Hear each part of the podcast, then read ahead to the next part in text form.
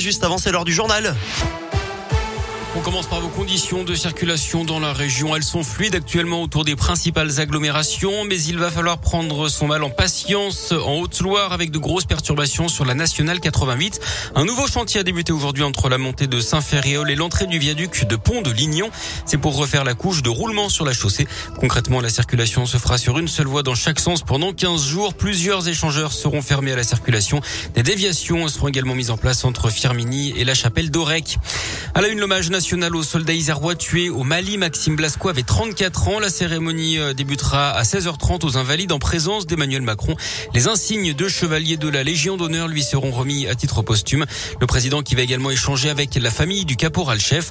Sa femme va d'ailleurs demander au chef de l'État de pouvoir l'épouser à titre posthume. Demain, un autre hommage hein, lui sera rendu à Vars en Isère par euh, ses frères d'armes du 7e bataillon de chasseurs alpins. Feu vert pour les médecins. Ils peuvent désormais lancer les procédures de PMA. Les décrets d'application de la loi de bioéthique sont parus ce matin. Mais les professionnels alertent déjà. Les demandes de procréation médicalement assistée affluent. Les listes d'attente s'allongent et les centres seront rapidement saturés. Olivier Véran annonce donc une enveloppe supplémentaire de 8 millions d'euros et une campagne de communication sur le don de sperme. Alors faut-il plus de moyens pour les centres de PMA C'est notre question du jour sur radioscoop.com. Les Républicains passent à l'offensive face à Éric Zemmour. Le député de l'Inde, Damien Abad, propose de débattre avec le polémiste. Il lui a envoyé un courrier officiel. On rappelle hein, qu'Éric Zemmour n'est toujours pas officiellement euh, candidat à l'élection présidentielle. De nouvelles perturbations si vous devez prendre le bus dans la Loire. Nouvelle journée de grève chez Keolis. Mouvement débuté hier avec plus de 90 chauffeurs qui ont débrayé.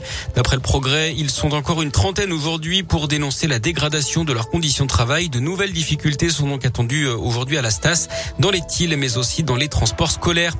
De nouvelles mesures contre l'islamisme radical. Gérald Darmanin a annoncé hier que des procédures ont été lancées pour fermer six lieux de culte et dissoudre des, associations. Une structure est concernée dans la région, dans le Rhône. Ces lieux sont soupçonnés de faire de la propagande religieuse. 24 000 contrôles ont été menés depuis le début du quinquennat d'Emmanuel Macron. La fermeture de l'école Jean de la Fontaine dans le quartier de la Gautière à Clermont, ce sera au moins jusqu'au 11 octobre. On le rappelle, hein, la maternelle est envahie par les puces depuis une dizaine de jours. Les opérations de désinfection par fumigation ont commencé. Les 167 élèves sont répartis dans d'autres lieux de la ville. Les suites du braquage raté d'un fourgon blindé à Solèze au sud de Lyon euh, vendredi dernier sur la 7. Les trois suspects interpellés en flagrant délit ont été écroués d'après le progrès. Deux d'entre eux ont la vingtaine. Ils étaient jusqu'à présent inconnus de la justice. Les trois habitent Et les alentours. Quatrième individu, lui, est toujours en fuite. Du sport du foot, la Ligue des Champions et le déplacement de Lille en Autriche à Salzbourg ce soir. Hier, le PSG a battu Manchester City de 0 grâce au premier but notamment de Lionel Messi.